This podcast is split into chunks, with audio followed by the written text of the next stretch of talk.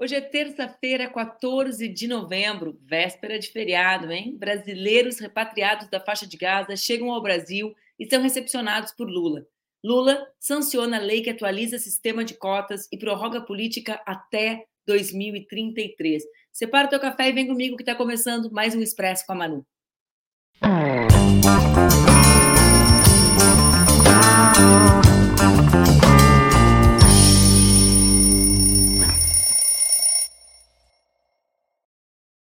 Dia, bom dia, bom dia. Terça-feira, 14 de novembro. Quem tem feriado amanhã, levanta a mão. Não é o meu caso, que não terei. Estarei aqui compartilhando as informações com vocês, mesmo no 15 de novembro. Mas hoje, 14 de novembro, eu sou Manuela Dávila e está no ar mais um Expresso com a Manu, meu programa que acontece entre segundas e sextas-feiras aqui nas redes do Ópera Mundi, com transmissão simultânea nas redes Ninja também nas minhas redes. O Expresso, vocês já sabem, acontece às 8 da manhã, uma semana de Expresso mais tarde.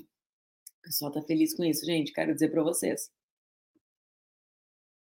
Muita gente conseguindo assistir mais tarde. Mas vamos lá. O Expresso acontece às 8 horas. Se tu não consegue assistir às 8, se tu já saiu de casa ou se tu ainda está dormindo, pode assistir depois aqui gravado e também pode assistir no formato podcast. Hoje, finalmente, depois de semanas acompanhando esse tema aqui no Expresso, eu venho dar notícia para vocês que ontem à noite, após mais um mês de pressão contínua e negociações permanentes, o Itamaraty, do Itamaraty, os brasileiros e as brasileiras que estavam na região de Gaza chegaram ao Brasil. São 32 pessoas que aguardavam a repatriação. O avião fez uma parada técnica e depois aterrizou em Brasília, onde o presidente Lula os aguardava com uma comitiva de ministros. A gente tem muitas imagens de ontem, porque é realmente um momento muito emocionante, muito bonito. Tem essas imagens, esse vídeo, Laila?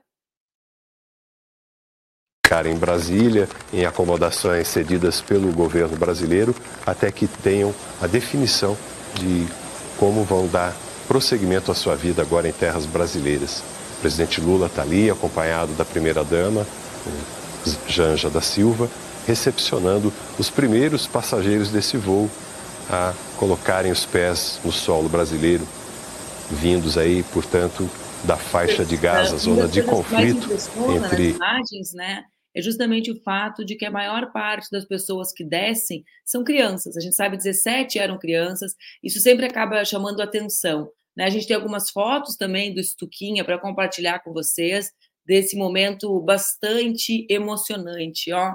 São imagens muito bonitas. Claro, a gente já tinha dado notícia de que 17 dos 32 eram crianças, eram jovens, mas olhar as imagens, né, visualizar que são crianças muito pequenas, como os meus, como os meus filhos, como o filho da Áurea, que vai entrar no ar aqui conosco, isso torna ainda mais emblemática o resgate, a repatriação desses brasileiros e brasileiras, mas também a dimensão dessa guerra, que, como também disse o presidente Lula ontem, num outro momento, é uma guerra, sobretudo, contra as crianças, né? O que, o que torna ela ainda mais impactante. Não existe justificativa legítima, nunca haverá justificativa legítima para o extermínio né, de um povo, mas quando nós vemos as imagens, as imagens das crianças nas incubadoras que foram desligadas, as imagens das mães desesperadas, e, e em contraposição vemos a imagem dessas crianças, adolescentes, jovens brasileiras chegando, a gente acaba formando né, um quadro mais próximo do que é uh, do que é realmente o que acontece na região de Gaza. Eu quero que vocês vejam, né, que vocês acompanhem um dos discursos mais bonitos e tocantes e que nos dá a dimensão do horror, que é da Shaed Albana, que tem 18 anos e que fez o seu depoimento ontem ali na chegada. Vamos ver? Olá, Brasil, boa noite. Para quem não me conhece ainda, meu nome é Shahd Banna. Eu tenho 18 anos eu sou brasileira e eu morava na faixa de Gaza por um ano e meio. Eu fui na faixa de Gaza porque eu estava morando aqui em São Paulo com a minha mãe, mas ela teve câncer e ela estava passando mal. Aí a gente teria que voltar para Gaza para ela despedir da família dela lá. Infelizmente ela faleceu quando chegamos lá. Quando começou a guerra, 7 de outubro, era um dia normal, deveria ser um dia normal. Eu estava me preparando para ir para a faculdade de manhã. Aí, de repente, começou a cair as bombas, começaram a bombardear todo lugar. sem avisos e a gente ficou assustada. Ela estava preparando para ir para a escola de manhã. A gente chegou a um ponto a pensar que não vamos mais conseguir sair de lá e vamos todos morrer e ninguém vai saber da gente. Mas graças a Deus, graças ao governo brasileiro, graças ao presidente do Brasil, a Força Aérea, a embaixada, a todos, a gente está aqui agora. Eu agradeço muito do fundo do meu coração e todos nós que conseguimos chegar aqui hoje também agradecemos muito do fundo do coração a todos que ajudaram a gente a chegar aqui. Eu até agora não estou conseguindo acreditar que eu estou aqui, eu estou viva ainda. Achei que eu ia morrer. Eu tô muito feliz, menina... tô, tô muito emocionada por estar aqui. De verdade, eu agradeço Deu muito. uma menina presidente. de 18 anos, né, que diz que eu tô viva, também. Viva ainda, e que depois fala das suas amigas mortas, das pessoas que perderam casa. É realmente um retrato do horror. Bom, uh, Lula também ontem fez uma cerimônia à tarde em que registrou que o resgate dos brasileiros que estavam em Gaza foi feito com bastante sacrifício, porque dependia da boa vontade de Israel. Ele afirmou que não vai deixar ninguém na Cisjordânia, ninguém, evidentemente, que queira voltar. O presidente também falou sobre o conflito, né, e disse novamente, e a gente tem um vídeo sobre isso, eu já mencionei, que as crianças são as vítimas preferenciais dos ataques. Vamos ver esse vídeo? Nunca tinha sabido de notícias de que crianças fossem vítimas preferenciais numa guerra. A quantidade de mulheres e de crianças que já morreram e a quantidade de crianças desaparecidas, a gente não tem conhecimento em outra guerra. Nessa guerra, sabe, depois do ato provocado, e eu digo rato de terrorismo do Hamas, que provocou um ato, as consequências da solução do Estado de Israel é tão grave quanto foi a do Hamas, porque eles estão matando inocentes, sabe, sem nenhum critério. Sem nenhum critério. Sabe, joga bomba onde tem criança, onde tem hospital, a pretexto de que um terrorista está lá, não tem explicação. Primeiro vamos salvar as crianças, as mulheres, aí depois faz a briga com quem quiser fazer.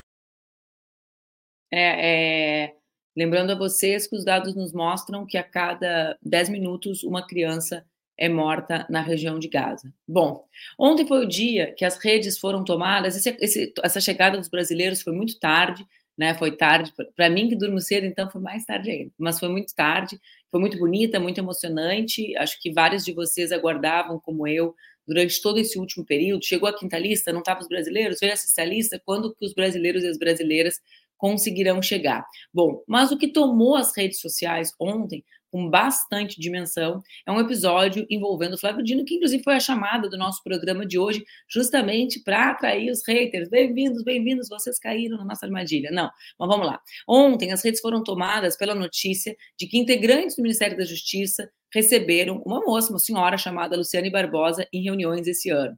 Luciane é amazonense, é conhecida como a Dama do Tráfico, porque ela é esposa de um dos líderes do Comando Vermelho.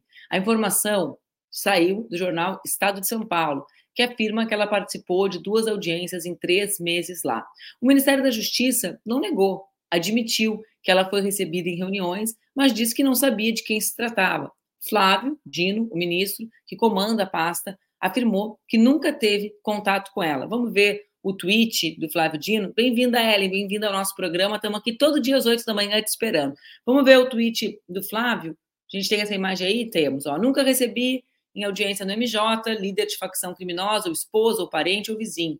De modo absurdo, simplesmente inventam a minha presença em uma audiência que não se realizou em meu gabinete. Sobre a audiência em outro local, sem o meu conhecimento ou presença, vejam a história verdadeira no Twitter do Elias Vaz. Vendo lá, verificarão que não é o que estão dizendo.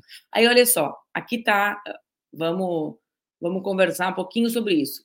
Vamos entender essa história. Quem, que, quem é essa pessoa que o Flávio diz? Ó, vejam a história verdadeira no Twitter de Elias Vaz. Bom, o secretário nacional de assuntos legislativos, ou seja, a pessoa que tem responsabilidade de receber os pleitos que vêm dos parlamentares, o conjunto dos parlamentares. Ele recebeu um pedido de uma advogada, que chama-se Janira Rocha, ex-deputada do PSOL do Rio, para atender uma delegação de advogadas. Luciana Barbosa estava entre elas. Ele explicou a situação nas suas redes. Aqui está o tweet do Elias Vaz. 14 de março, recebi solicitação de audiência por parte, que é vice-presidente da Comissão de Assuntos Penitenciários da Ana Crim. Continua, pode tocar, Laila. Nessa reunião, veio acompanhada da Ana Lúcia, que é a mãe do Lucas Vinícius. Vocês lembram, né? A Ana Lúcia é uma mulher com uma, uma luta muito intensa, mãe de um jovem que foi executado. E também da, da Luana Lima, mãe da Lara Nascimento, morta em 2022. E também de uma outra senhora chamada Luciane Farias, do estado do Amazonas. Durante a audiência das mães, Ana Lúcia e Luana, escutei reivindicações pedindo celeridade nas investigações sobre a morte dos filhos. Bom, então, na ocasião, recebi documentos anexos, nenhum tratando de casos do estado do Amazonas. Ela estava como acompanhante da advogada e se limitou a falar sobre supostas irregularidades no sistema penitenciário. Por essa razão, foi sugerido à advogada que elas procurassem a Secretaria Nacional de Políticas Penais, ou seja, outra secretaria. Deixa eu, deixa eu explicar um pouco para vocês. Então, Elias Vaz explica o que, que essa senhora estava fazendo lá. Ocorre que, depois de inventada a notícia né, de que o Flávio teria recebido, de que o Flávio teria essa, essa ilação com o Flávio, os bolsonaristas usaram as redes o dia inteiro para atacar o Flávio e, evidentemente, criar outra versão dos fatos. Aliás, eles precisam desesperadamente criar versões dos fatos, né? Porque eles, até para a Argentina, com dinheiro público, como a gente viu ontem aqui, estão indo. E, aliás, receber miliciano e traficante é a especialidade da turma de lá, não é verdade? Vamos lembrar que a gente tinha no chefe do Poder Executivo a figura que articulava, que recebia e que, inclusive, empregava milicianos. Estou falando dele, né? Desculpem essa hora da manhã levantar o nome dele, mas uh, eu estou falando de Jair Bolsonaro. Aqui o Torres Costa traz, né? A dama das joias já não está mais no Planalto. Então vamos lá. Os grupos de WhatsApp e as redes do, dos bolsonaristas no Telegram já saíram afirmando e construindo essa narrativa da relação com o Dino, do Dino com o Comando Vermelho. Por quê, gente? Vamos lá. Da onde eles constroem esse link para a gente se lembrar da maneira como a extrema-direita é absolutamente preconceituosa e racista com as pessoas mais pobres, com os trabalhadores e com as trabalhadoras. Eles ressuscitam. É importante a gente entender isso. Né? A construção de uma narrativa com uma, um ar de legitimidade. Quem lembra da vez que Flávio Dino foi ao Complexo da Maré? Quem lembra dos deputados na Câmara dizendo que por ele ir a uma comunidade onde vivem trabalhadores e trabalhadoras, comunidade que tem um conflito deflagrado, né, e que o Estado tem que resolver. Ora, a extrema-direita é completamente asquerosa. Eles responsabilizam quem vive no complexo da maré por um problema que o Estado não consegue resolver.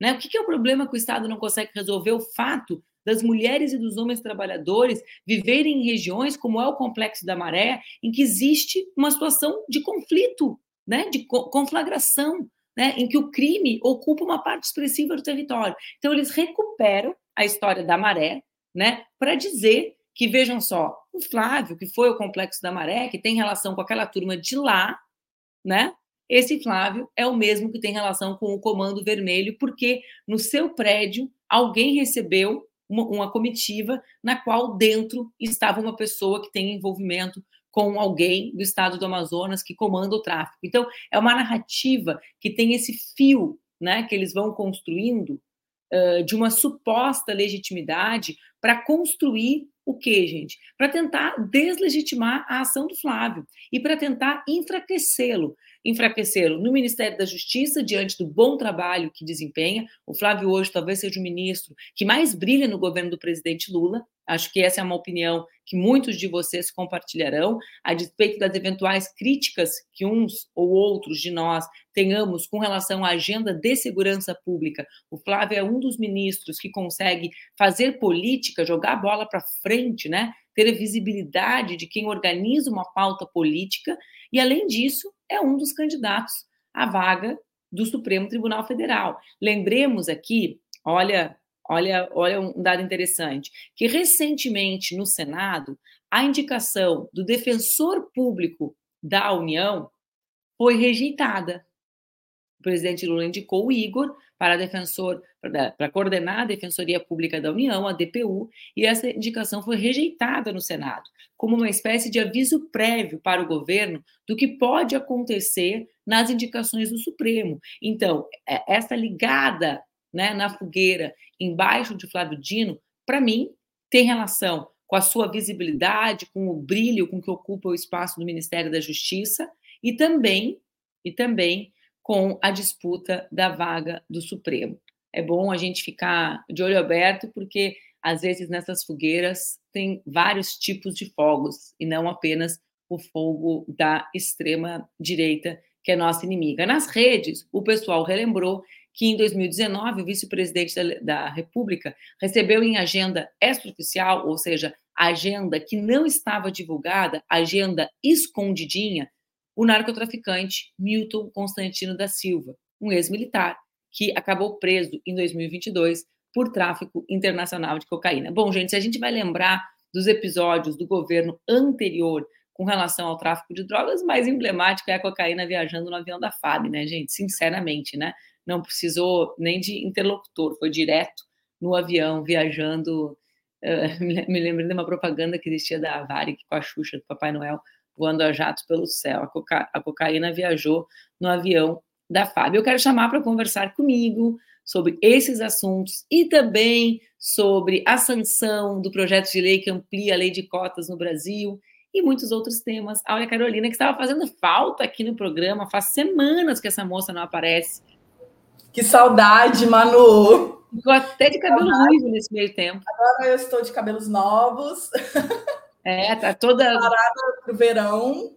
E enfrentando. De calor. Tá Exatamente, enfrentando no Rio de Janeiro as mudanças climáticas, né? Tá puxado, viu, menina? E eu estava vendo uma notícia de que o consumo de energia está batendo picos essa semana, né? E quem tem condição de ter um ar-condicionado, um ventilador, aproveita desse privilégio, mas as pessoas estão passando muito mal, né? Com essa onda de calor, população em situação de rua, não tem abrigos com água, receber com água, com climatização. Enfim, a situação só vai agravando, né, Maluco? Esses eventos extremos, cada vez mais recorrentes, mas estamos aqui, enfrentando e, e chamando uma galera negando a existência deles, mais. né? Porque o negacionismo tem disso, né, Aura? Tem o negacionismo discursivo, mas tem o negacionismo de ação, porque se a gente não age de acordo com os fatos, a gente já pode até reconhecer que eles existem, mas na prática é uma forma de negá-los, né?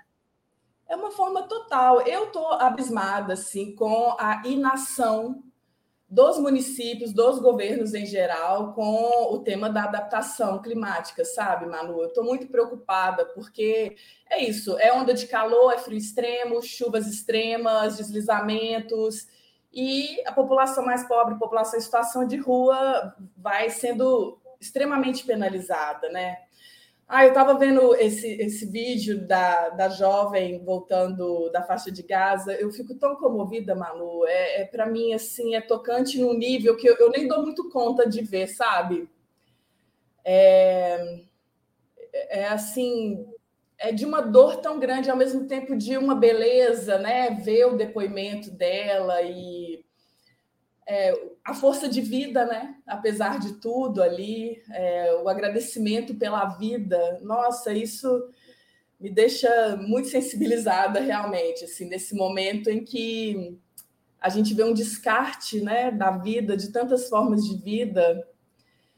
É, essa discussão sobre os ataques, né, né ao Flávio Dino, mas é, sempre é, como a discussão do sistema penal também, é, e do sistema prisional é, vai sendo levada dessa forma perversa, né? Que coisa estúpida. É, vamos é. imaginar é, que, que também essa coisa da legitimidade, né? Onde encontra legitimidade a mentira que eles distribuem? Essa é sempre uma pergunta para a gente fazer, né, Áurea? Por que, que, é tão fácil convencer as pessoas sobre as coisas horríveis que disseram sobre mim? Né? Ou por que, é tão fácil ser tão horrível essa mentira sobre o Flávio? Né? Porque existe uma legitimidade social, que é o que está abordando, que eles construíram lá atrás, quando o Flávio foi na maré, meu Deus do céu. O cara botou os pés no território onde os políticos têm que estar. Tá. Os políticos têm que estar onde o povo mais sofre, onde vive as contradições, não é? É impressionante. E, e, a própria adesão das populações periféricas também a esse claro. tipo de narrativa, né? De criminalização, é, de bandido bom, bandido morto, tão manjado, mas ainda tão eficaz, né? É, e vamos imaginar que essa senhora é, tenha o direito de ser parente de uma pessoa é, que está no sistema prisional ou que é criminalizada, né, ou que cumpre por sua pena, não importa muito assim. Essa pessoa não, não tem o direito de formular reivindicações e de endereçar isso politicamente numa instância adequada.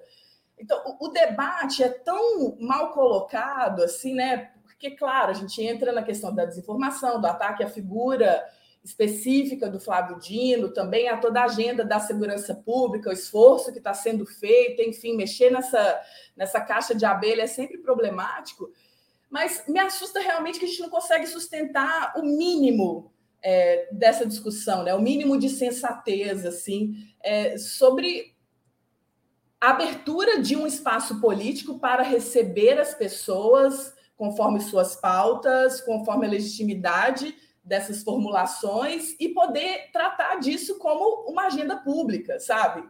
É, então, a interdição é, é num nível assustador, assim, a gente não consegue dar um passo para lado nenhum.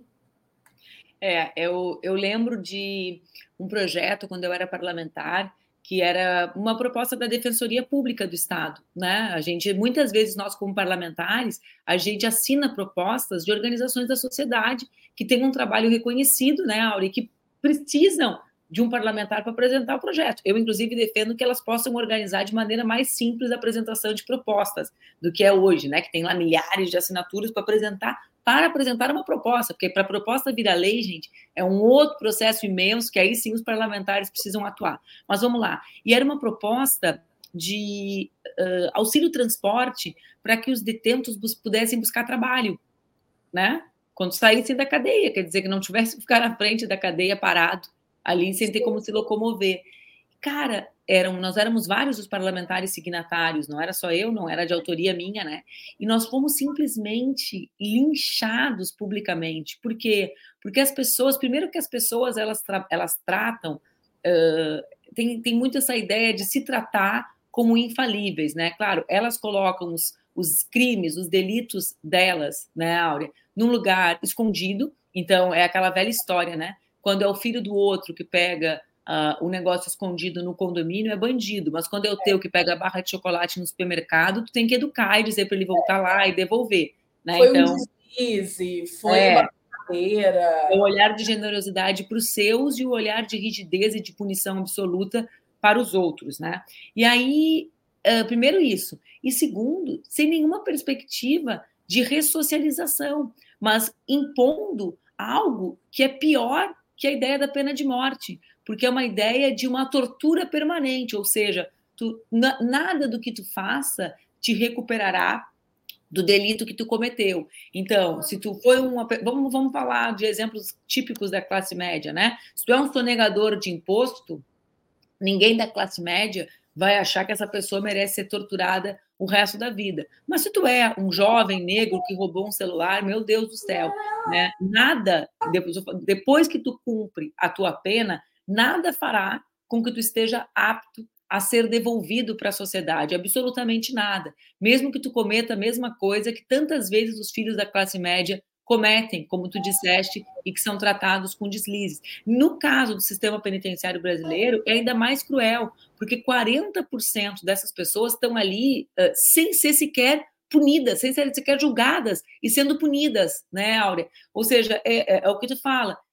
Esse é o buraco lá embaixo que está inserida essa agenda. Né? Esse é o buraco lá de baixo que está inserido essa agenda da extrema-direita e de deslegitimação do Flávio. Então, é uma mentira, né? É uma mentira. Exatamente, amigo. A gente está cantando aí, né? Jorge tá e ele está pedindo para eu consertar o reloginho dele, mas eu não sei consertar, então ele está reclamando aqui comigo. E ele tem razão, Aura. Onde já não se viu tu não saber resolver um problema de relógio? Não, sei reloginho, gente. não sabe que quando a gente vira mãe, a gente vira relojoeira? A, a gente vira assim multitarefas, a gente é, relojoeira. Eu ainda vou perder um dente, porque eu conserto muito colar e pulseira, que cai aquela argolinha, sabe? Que, que fecha. E aí eu fico, eu não tenho alicate. Aí o que, que eu faço? Eu faço um para fechar. Aí eu sempre me lembro do meu avô. Meu avô ficava desesperado. Meu avô era daqueles dentistas velhos, né? Imagina, teria quase 100 anos vivo. E ele assim, Manuelinha, tu vai perder um dente fazendo isso, desde criança. E não deu certo. Exato. Continuo fazendo tudo com os dentes. Ai, mano, mas olha, esse debate né, é, da ressocialização, né, de uma perspectiva digna, democrática, pautada nos direitos humanos, para o sistema prisional, para o sistema penal, assim, é, é, é, eu acho que é um dos mais difíceis de, de, de enfrentar e de colocar em bons termos, sabe? É, em diferentes segmentos sociais mesmo, porque a, a aderência punitivista é, é, tão assim é, poderosa, né? É, é, um discurso tão fácil que parece até causa perdida, realmente, assim, né? E sinceramente, uma sociedade que acredita que a eliminação de uma parcela da sua população por meio é, da prisão, né, do encarceramento, da tortura, da, da violência, é, é, o caminho realmente essa sociedade, assim. É, eu ultimamente ando muito Oi, filho. Jorge, a tia Manu conserta o teu relógio, sabia? Tá, a mamãe vai. Eu acho que está sem bateria, filha. A gente vai ter que analisar melhor. O relógio. A tia Manu vai pedir para entregar um relógio, Áurea. Agora, o Manu, é, em contrapartida, a, a sanção da permanência da política de cotas é uma celebração maravilhosa porque toca também nesse problema, né?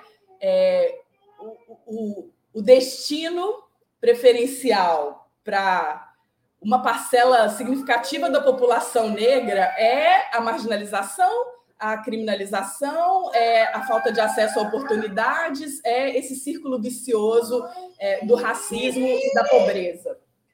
No entanto, é, as ações afirmativas conseguem endereçar justamente essa profecia que se autorrealiza né, como um mecanismo social é uma abertura de perspectiva e de possibilidades que pode revolucionar completamente o destino de uma população inteira, né? O que vem acontecendo com gerações desses jovens pobres, negros, indígenas, quilombolas de origem popular que têm acessado a educação superior. Isso muda é, o horizonte da família, da própria comunidade, né, é, do entorno, isso muda o imaginário social, isso faz com que a gente consiga pautar a necessidade de uma ministra negra no Supremo Tribunal Federal nessa altura, né, independentemente das indicações de pessoas como Flávio Dino, né, que estão aí, mas a gente está falando de um outro imaginário sobre igualdade racial também nessas instâncias, né, de justiça e de poder. Isso retorna também até para a questão do sistema prisional.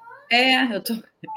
Jorginho, a gente vai resolver o relógio. Mas, ó, eu, eu concordo plenamente contigo. Ela não tinha feito esse, esse nexo, né? Mas, na verdade, a gente, quando a gente fala da sanção, da renovação da lei das cotas, da ideia da permanência da política de cotas, a gente fala dos espaços de poder que passam a ser ocupados pela classe trabalhadora, porque essa contradição falsa entre os negros e negras e a classe trabalhadora no Brasil, ela também é uma contradição criada para fazer com que a gente não enxergue de verdade quem trabalha e quem sustenta o país. É por isso que é tão violento o que eles fazem contra comunidades como a da Maré, né? Porque são as regiões, as periferias, os lugares de violência do Brasil, são as regiões que moram as trabalhadoras e os trabalhadores. E são os filhos dessa classe trabalhadora que chegaram à universidade e, portanto, aos espaços de poder, né, de poder na literatura, de poder político, a transformação que tem, só, só de, nesses dois temas que volta e meia a gente trabalha aqui, a política né, e a literatura a partir da política de cotas é extraordinário, Áurea. A bancada negra, a bancada antirracista, que é toda de esquerda no Rio Grande do Sul, ela é toda oriunda das cotas, né? ou formada ou estudante. Então, o poder político é subvertido pelas, pelo acesso ao espaço que produz conhecimento e ciência, que é a universidade no Brasil. O mercado editorial, às vezes as pessoas falam assim, ai, mas o Brasil descobriu a Conceição Evaristo, ou o Brasil descobriu o Itamar Vieira, ou o Brasil descobriu o Jefferson, com o avesso da pele. O, o Brasil se descobre quando a, a, a, classe trabalhadora entra na universidade, né? O que já era um sonho do Che. Já dizia, tem que colorir, tem que pintar a universidade de todas as cores, né? Total. E derrubar estigmas, estereótipos, preconceitos e, e construir a, a, a potencialidade, né, Manu? É isso, assim ser e desejar e sonhar dentro é, de infinitas possibilidades. Eu acho que é isso que as ações afirmativas vão criando, né? De acesso ao mundo do trabalho, de acesso a níveis de escolarização cada vez maiores, de mudança na produção de conhecimento, né? É, é um giro, é um impacto muito grande nos saberes. Eu estava outro dia num debate sobre as ações afirmativas na UFMG também. Como eu sou uma geração pré-cotas, é, quando eu entrei na graduação e depois no mestrado, é, eu, eu, vi já a transformação assim de como os corredores é, das faculdades é, tinham outra energia, né, outra circulação de gente, assim, os debates em sala de aula, as referências bibliográficas, toda a pauta sobre a permanência desses estudantes, que modifica também o funcionamento da instituição, né, das, da academia. É, tu, tudo isso vai produzindo a ideia de um, de um autoconhecimento sobre nós, quando você diz, né, é, é conhecer o Brasil com essa literatura pujante, né, diversa. É, eu, eu, escutei um reitor de, de uma universidade é, federal do Ceará, que inclusive foi um dos reitores penalizados, o, o Justino. Ele, é, ele foi um dos é, do custódio, ele foi um dos reitores penalizados naquele momento é, do Bolsonaro, né? Não conduziu os reitores que foram é, indicados pelas listas das universidades. É, e aí, é, ele dizendo que a extensão universitária hoje é o entendimento da universidade se conhecer internamente, e não aquele entendimento de antes da universidade que vai além dos seus muros, simplesmente, né? Porque a diversidade e os muros quebrados já estão dentro da própria universidade, Exatamente. cada vez mais assim. Eu acho incrível essa formulação, é, né, de uma outra perspectiva da extensão universitária, porque, de fato, é, é uma mudança muito profunda que está acontecendo, né? E são apenas 10 anos de vigência dessa política, Malu. 11 anos, né, agora. Então, ela se tornou é. permanente. Assim, isso me dá esperança num Brasil é, que é mais generoso com as suas gerações é, que, que podem acessar esse direito, né? Vivenciar essa oportunidade. É verdade, é verdade. E, e, faz parte dos nossos melhores sonhos, né? O sonho que todos os espaços uh, de poder institucional, a universidade como um símbolo disso, né? Mas a política, o judiciário, uh, o legislativo, que eles sejam ocupados pelo povo que faz esse país, né, Áurea? É, é, é, no final das contas, é o encontro do país com o seu povo. É, é a realização desse sonho chamado Brasil, né? Desse sonho que parece estar sempre na promessa e que às vezes a gente tem, digamos, umas brechas que a gente consegue olhar, assim, botar o olho com algum esforço e enxergar o que poderia ser, que no fundo, no fundo, tem relação também com esse protagonismo internacional que o Brasil tem. Né? O Brasil tem esse protagonismo muito com a ideia do que o Brasil representa internacionalmente, das suas possibilidades. Esse é o espaço que o Brasil ocupa internacionalmente, do grande país que pode ser, né, dessa grande economia, porque é uma das maiores economias do mundo, que tem um potencial para ser ainda muito maior do que é, né? Jorginho, eu vou te entregar a tua mãe. Ela tá, ela tá aí, ó. Ela tá, eu sei o que, que é isso aí, Jorginho. Está de mic desligado, viu, Áurea? Silenciou meu microfone. Mas sim, esse, esse, lugar da potência, né, Malu? Eu gosto muito, assim, quando os movimentos de favela, de periferia, trazem essa noção da potência, né? Como possibilidade, como poder, como realização, é, como é, um desafio à, à, gravidade, né? A essa ordem natural das coisas. Assim, não, a gente pode produzir o impossível, o impossível que foi imposto, né? A gente pode é, desfazer mesmo. É, e, e, eu acho que desfaz à medida que a gente muda é, as condições estruturais, né? É, a, a, política de cotas é, é, é, uma mudança estrutural muito importante, porque é, ela tem impactos duradouros, né? É, então, assim, eu estou muito feliz. E ver a bancada negra na Câmara dos Deputados. A gente já vê a consequência, né, da, da, da lei de cotas na renovação. Não é, incrível? incrível né? Então, nessas horas, a gente tem que celebrar, porque os dias andam tão difíceis, né? E essas conquistas dizem que a luta vale a pena, né? Nos dão mais coragem para seguir, para acreditar, porque a conquista vem. Né? Eu, eu vejo Bené se emocionando, a deputada Benedita da Silva se emocionando com isso tudo e vendo ela no alto dos seus mais de 80 anos, com toda a sabedoria, o monumento que é a Benedita da Silva, ela se emocionando, para mim também é uma emoção muito grande, assim, de ver que ela que já viu de tudo, já viveu de tudo, foi constituinte, governadora, ela que é essa deusa, né? Ela, ela, ela fazendo esse balanço da própria trajetória de vida a partir dessas conquistas para a população negra, né? Ela que é protagonista tão decisiva em todas essas conquistas. Então é, é isso, é, é o que faz a gente é, assim, ter o coração batendo com mais alegria, mais esperança, né? E continuar lutando, porque lutar também é bom, né, Manu? Não é, não é, não é só perrengue, não. É, só a luta que muda a vida, né, Áurea? Tenência é bom, mas eu sei que é só ela que muda a vida. Então, se é. não é bom, é necessário. Quando não é bom, é ainda mais necessário. Talvez seja isso, né? Também é bom. E quando não é bom, é que é ainda mais necessário. Ó, um beijo bem grande, Jorginho. Vamos resolver esse relógio aí? O pessoal estava dizendo que é bonito, mas só dava para ver tua testa. Eles nem estavam vendo como tu é todo lindo e todo fofo. Manu Jorge. Não, ele quer o relógio dele. Ele já até esqueceu do relógio, né? Se eu conheço bem. Não, agora ele está fazendo desenhos. Ó, faz um para mim, Jorge. Tá bom, minha querida. Beijo, beijo bem grande. Volta aqui. Fiquem bem. Um beijo. Volta, e volta, viu? Não me abandone. Beijos. Sim, o trabalho e o estudo mudam a vida, mas fazer com que o povo tenha trabalho e que as nossas crianças e juventude, Ricardo, possam acessar a escola, precisa de luta, entende? Então, sim, estudar muda a vida, mas garantir escola, garantir creche, garantir universidade para todos e para todas, isso é fruto da luta, da luta de muita gente. Um beijo grande, o nosso Expresso de terça fica por aqui. Amanhã, quarta, a gente se encontra às 8 horas para bater mais um papo aqui no Expresso com a Manu. Fiquem bem. Thank you.